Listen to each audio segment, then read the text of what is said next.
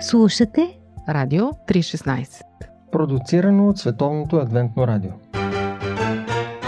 Живот! Джобен формат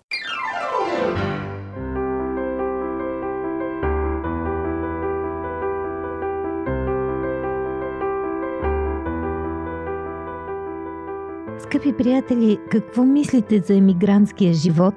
И още повече възможно ли е емигрантското щастие? Знам, че темата е голяма и сложна, а най-вече противоречива. Когато бях в чужбина, всичко ми харесваше, но знаех, че не е моето. Когато съм тук, почти нищо не ми харесва, но пък е моето. И нито съм тук, нито съм там и така винаги. Сигурно много от вас, които са вкусили от живота зад граница, биха се припознали в това усещане. Споделете в коментарите под аудиото какво мислите за живота, който започваш от начало, за трудностите, за сълзите, дискриминацията и носталгията, за разделените семейства и децата отглеждани през скайп, за това, което българите в чужбина искат да запазят на всяка цена – при всички случаи. И наистина ли сценарият за бъдещето на България е апокалипсис сега? Доцент доктор Мила Маева от е, Института към БАН по етнология и фолклористика. Много ми е драго. И на мен.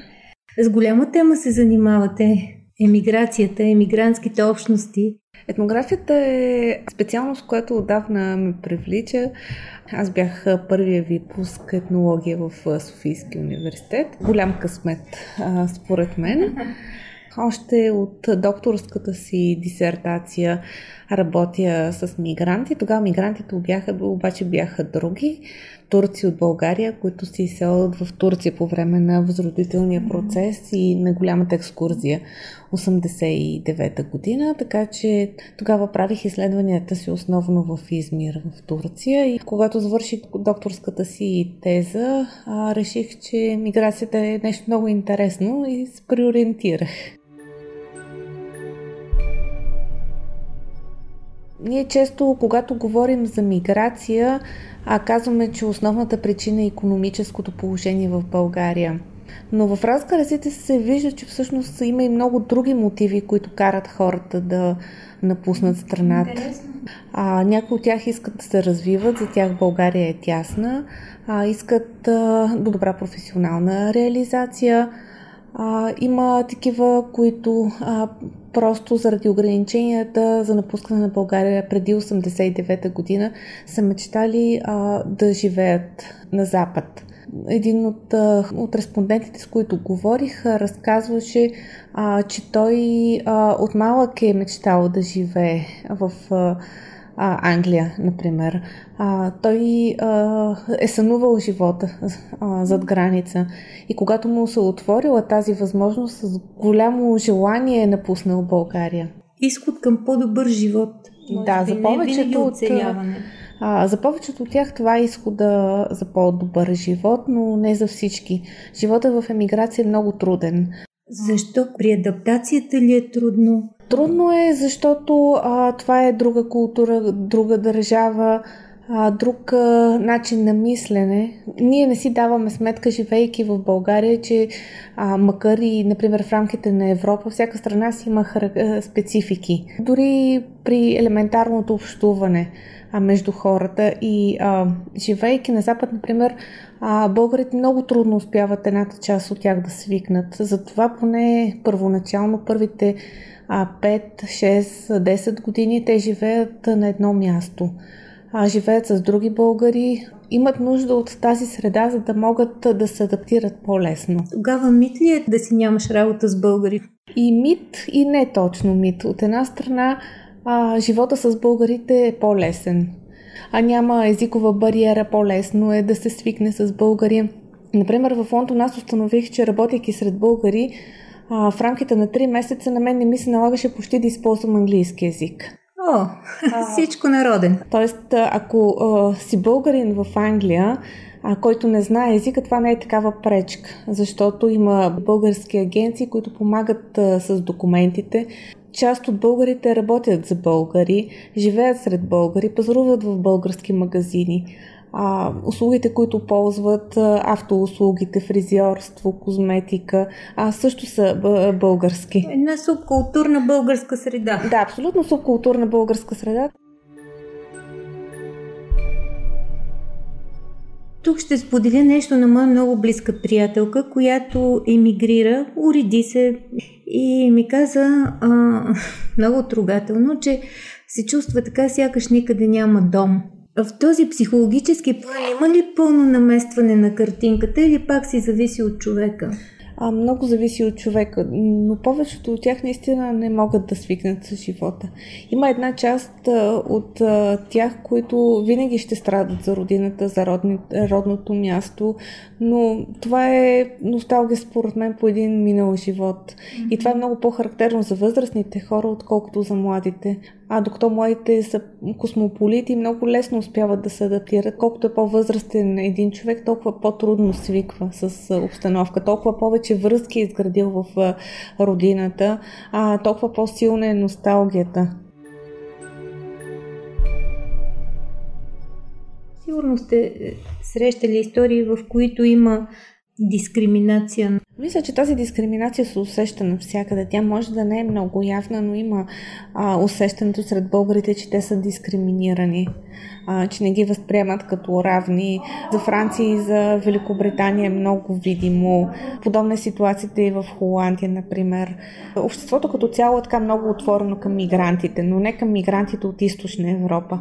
Ние за тях сме чуждите а, не ни познават, а, имат доста силни стереотипи спрямо а, нас. Безброй са историите, които аз съм записала на хора, които се, се чувстват дискриминирани в една или в друга област. Най-вече дискриминацията се личи по личните отношения желанието, например, на българите да бъдат приятели, да излязат а, на заведение или да излязат на някакво културно мероприятие с местните, а, винаги се посреща с известна дистанция. Това, което са ми разказвали, че едно от най-големите постижения в живота си, е, например, е да имат приятел англичанин. Да те поканят на рожден ден или да те поканят в, в дома си е почти невъзможно. Там е просто учтивост. Учтивост, да. Добрата. Да, нещата се опират до работното място, където се поддържат добри отношения, но след това вече е много трудно да се прекрачи и бариерата. Вие слушате Радио 316. Продуцирано от Световното адвентно радио.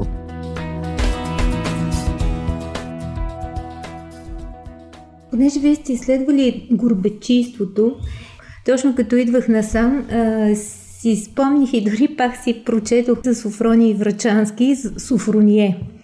А, този неделник, първата книга на новобългарски и как всъщност той успява да събере на огромната сума за първата такава а, типосана книга а, на новобългарски а, от бедните хора.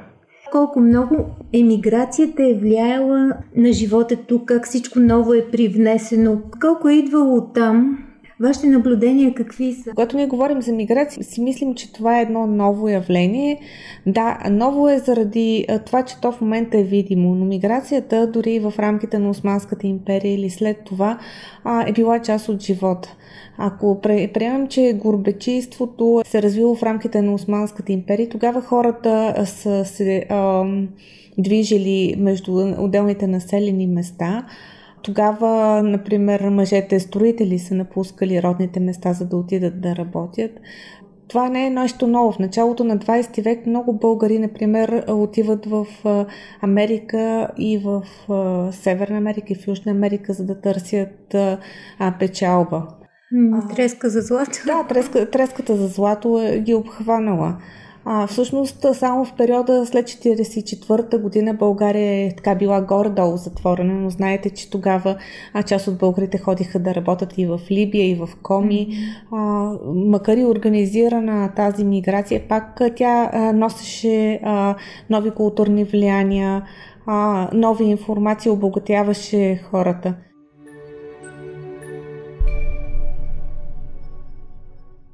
Вие сте изследвали различни общности в различни части на Европа основно май. Основно на Европа, Но да. кое е това, което остава трайно устойчиво в българските общности? Български език е нещо, което се запазва. Родителите искат да предадат езика на децата си. Независимо дали а, живеят в Европа, дали живеят в Штатите, те а, искат децата им да говорят български език. А, тази връзка, която езика оказва между а, техните а, баби и дядовци и внуците е нещо, което а, е много важно за предаване на културата. Тоест езика е а, основният проводник на култура. И не случайно а, има толкова много български училища, които се разполагат в различни държави. Това са училища, които не само предават български язик, те предават и обичаите, традициите, празниците, а, децата се научават да танцуват български а, танци, да пеят български песни и дори много често самите те да не разбират а, а, думите, има една емоция, която се предава по този начин. По-българи ли са от нас? Ами, честно казано, самите те казват, че са започнали да се чувстват българи, именно защото са напуснали България те успяват да изградат онази България, за която те винаги се мечтаяли. Нали, по-добрата България според тях, защото те живеят по-добре, отколкото биха живяли в България. Наскоро правих интервю с е, учител на годината, който преподава в ромско училище и много от децата са гледани от баби или роднини, защото родителите са економически емигранти. А, да, има а, много случаи, включително деца, които са изоставени от родителите на грижите на бабите на дядовците и живеят в емиграция. Всъщност, да ние постепенно ще наблюдаваме отражението на тези миграционни процеси върху децата, които са останали тук. Те растат без родители под надзора на по-възрастните хора. Мисля, че миналата година а колегите от економически институт бяха установили, че деца, които са отгледани от бабите и дядовците, всъщност много трудно се вписват в пазара на труда, именно защото те разчитат на а, средствата, които родителите им пращат и които са много повече, отколкото парите, които те биха заработили в България. Логично е. Да, и по тази причина те не могат да се включат в пазара на труда, защото включвайки се, те биха минали на една средностатистическа заплата, която би била по-малко от парите, които те получават от родителите си. Пълноценни потребители са. Да, определено. Но децата, отгледани през скайп, както ги наричат, а, те са масови, мисля, че дори не само за малките населени места. Не случайно ги нарекохте изоставени. Да. Слушах ви няколко интервюта и ми стана много интересно, че се занимавате с темата. Казвате, че емиграцията ще се увеличава а в същото време сценария ви за България не е апокалипсис сега. Ами аз мисля, че движението на хората е нещо положително, защото както и много хора напускат България, така и една част от тях се връщат. Заселват се в родните места, опитват се да развият бизнес. От друга страна пък в България идват и други чужденци, които ни обогатяват и като традиции, и като култура. А, ние в момента работим по един проект, който е свързан а, а, с културната адаптация на а, новите иммигранти в България. И виждаме как а, те много добре се вписват а, в българската култура, съживяват а, а, селата положителен процес. Да, аз мисля, че този процес е положителен. От една страна е, да, наистина много хора напускат България, но от друга страна пък а, част от младите също се връщат. Хора, които са получили образованието си в големи университети на Запад, предпочитат да се върнат в България, за да работят тук, заради по-добрите условия, които им се предлагат. И все пак родината си е родина, както и да го, да го погледнем.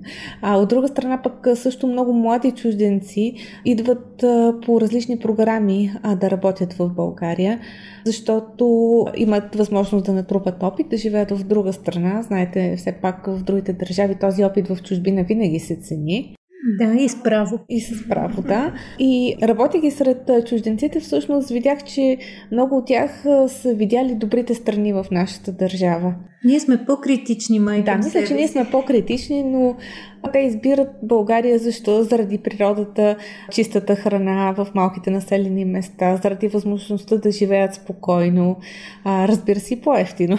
И харесват нашия дружески менталитет. Да, да, със сигурност им харесва. По пантофи. Предаване за семейството на Радио 316.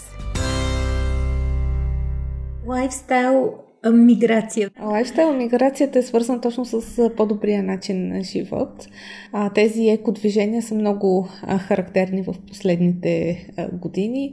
Хората идват, купуват си обикновено къщи в красиви диви места. Да, в красиви диви места и наистина ги облагородяват. Виждаме наистина съживени села. Понякога и през тяхните очи виждаме колко е красиво тук. Да. А ние правихме едно изследване преди а, няколко месеци. Бяхме в една, то повече махала, не сел, селище Лиси връх, в край Каулиново, където от 25 човека постоянно пребиваващи, от тях 12 са англичани. На половината, 50%. Да, абсолютно на половината. И видяхме всъщност как селото се е съживило и с какъв ентусиазъм местните приемат англичаните. От друга страна пък англичаните така а, облагородяват местните, учейки ги на език, учейки ги на английската култура. Да, и окосена ливада. Да, окосена ливада, нещо, което българите не могат да възприемат, защото те са свикнали да се гледат все пак зеленчуци на мястото. Чушки и домати. Да, Пипер. Така, така че а, мисля, че миграцията цялостно като процес е нещо положително. Кои са хубавите неща, които видяхте през, през работата си на място?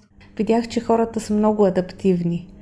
А, много лесно успяват а, да намерят своя път. А, поставяйки си една цел, те са много целеустремени.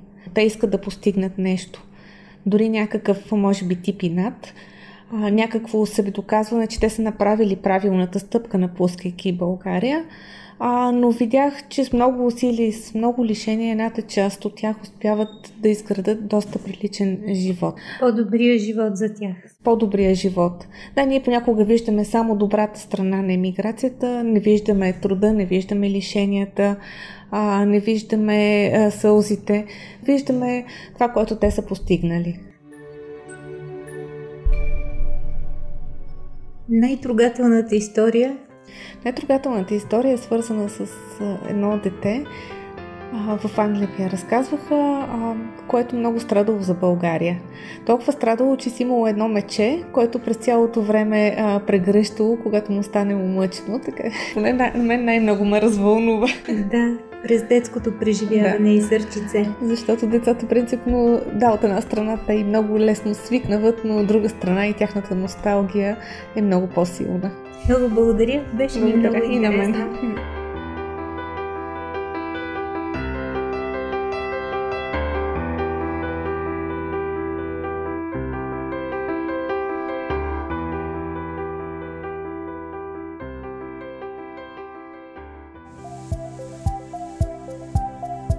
Слушате Радио 316 Продуцирано от Световното адвентно радио.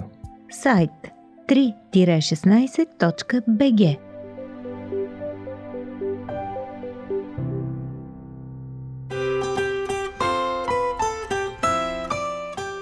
По пантофи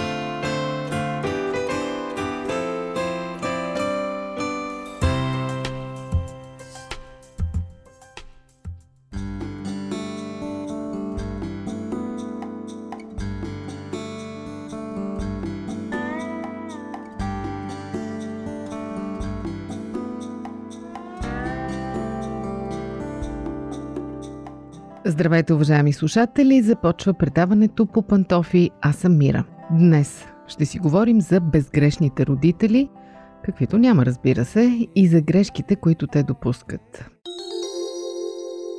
Казваме безгрешни родители и се подсмихваме, защото естествено понятието е в кавички. Безгрешни родители няма, защото няма безгрешни хора, но все пак, грешките, които ние родителите допускаме при възпитанието на децата, могат да бъдат фатални и не толкова. Могат да бъдат опасни и не толкова. Могат да бъдат поправими и непоправими.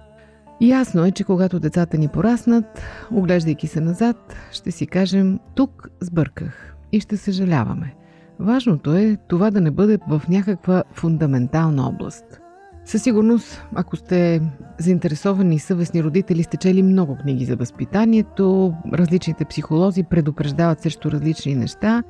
Аз попаднах на един обобщен списък на най-честите и най-лошите грешки, които могат да се допуснат при възпитанието на децата, прозвучаха ми много стегнато избито и за това ми се иска да ги споделя с вас. И така, кои са грешките, които в никакъв случай не бива да допускате при възпитанието на вашите деца?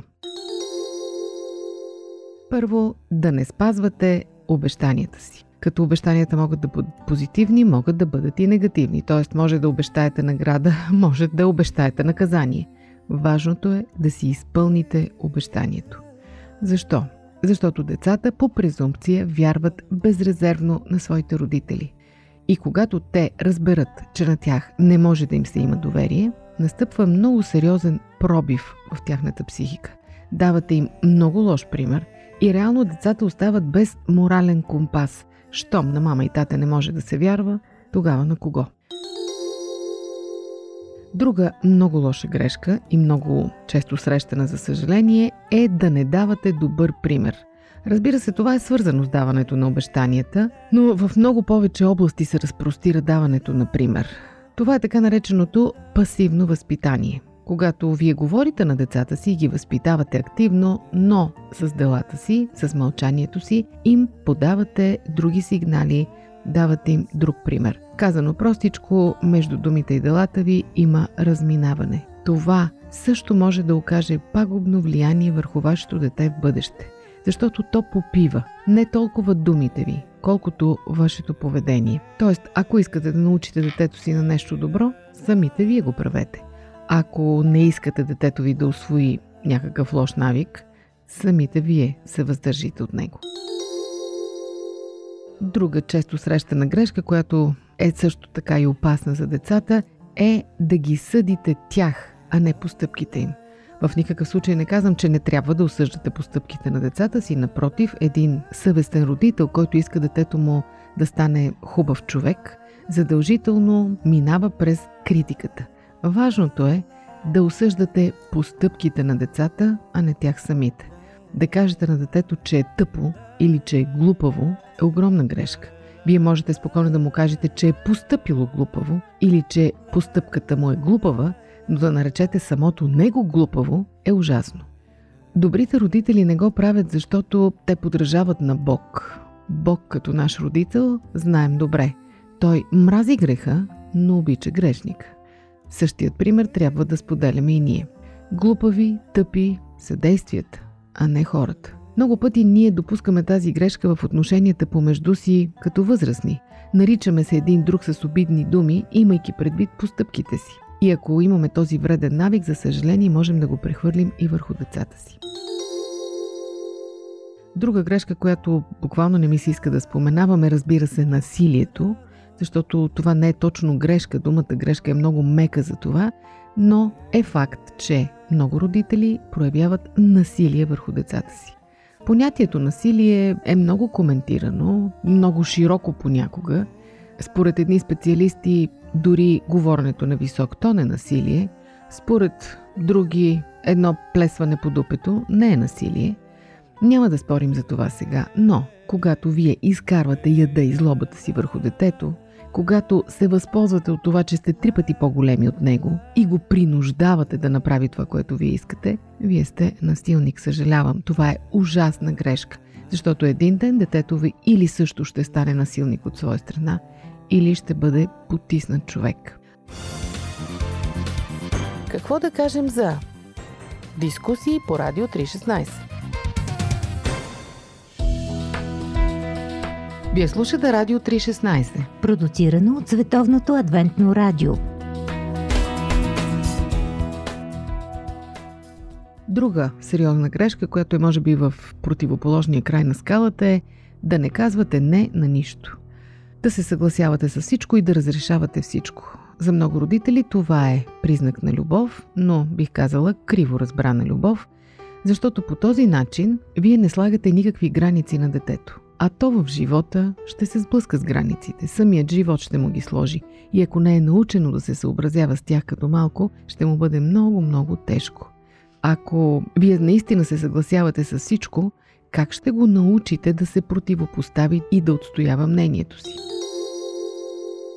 Друга подобна грешка, която свръхлюбящите родители допускат, слагам в кавички това определение, е да вършите всичко вместо него.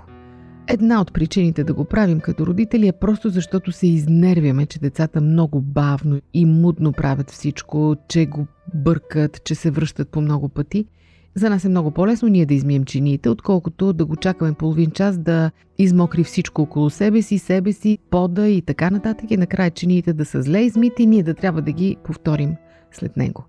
Това е едната от причините. А другата е, че искаме да го облегчим. Много често бабите допускат тази грешка, като казват горкото дете да не се мъчи. Аз ще му направя сандвича, аз ще му изпържа мекиците, аз ще му приготвя чантата за училище, аз ще му подредя стаята, то да не се мъчи. Само, че правят много лошо услуга на детето такива родители. Не вършете всичко вместо него. Напротив, ако искате то да стане самостоятелен и независим възрастен човек, трябва да се научи да прави всичко от малко. Много родители допускат една грешка от свръхзагриженост и тя е да не оставят никакво свободно време на детето си. Казват, то не бива да се занимава с глупости, не бива да виси пред екрана. Разбира се, така е. Но за това аз ще му направя програма. Има деца, които наистина живеят в плътна програма, буквално 24 часова, в която нямат време да вземат решение за своя живот почти никак. Родителите казват, не е добре детето да скучае. Като скучае, почва да мисли за глупости и да прави глупости. Не е точно така, защото според специалистите скуката в някаква степен е полезна и е стимул за децата сами да измислят занимания, сами да измислят игри, да проявяват творчество. И другата крайност, естествено, не е добра, когато всичкото му време е свободно и вие не го товарите с никакви задължения, но, както знаем, крайностите в никаква област не са препоръчителни. И още една грешка, която ние родителите допускаме пак от свръхзагриженост и от криво разбрана любов, това е постоянно да повтаряме на дето си, че е най-доброто. Много пъти родители, които като деца са били постоянно критикувани и потискани от своите родители, вземат решение да не го правят със своите деца и отиват в другата крайност. Още от малко му втълпяват, че то е гениално, че то е страхотно, най-красивото, най-умното, най-доброто, най-във всяка област. И ако нещо не се справя, другите са виновни, учителките са виновни, приятелчетата са виновни. Разберете, че ако правите това със своето дете, вие го усъкътявате. Лишавате го от способността да се бори в живота си и да се стреми към усъвършенстване, към сбъдване на мечтите. Такова дете очаква всичко да му се случи на готово и когато то не се случи, може да изпадне в депресия, може да стане дори агресивно и също няма да бъде щастлив човек. С други думи, ако искате детето ви да е щастливо, да, насърчавайте го, казвайте му, че се справя прекрасно и в същото време му посочвайте как може да го направи още по-добре. Разбира се, скъпи приятели, има и други грешки, които ние като родители допускаме, но стига толкова за днес. Надявам се, че съм ви дала храна за размисъл и ако вие можете да споделите как избягвате тези грешки, как сте се справили с тях или как сте надраснали проблемите, които грешките на вашите родители са създали в живота ви, ще ви очакваме в нашите чатове, в сайта и на фейсбук страницата ни. Това беше от мен за днес. Дочуване до следващия път.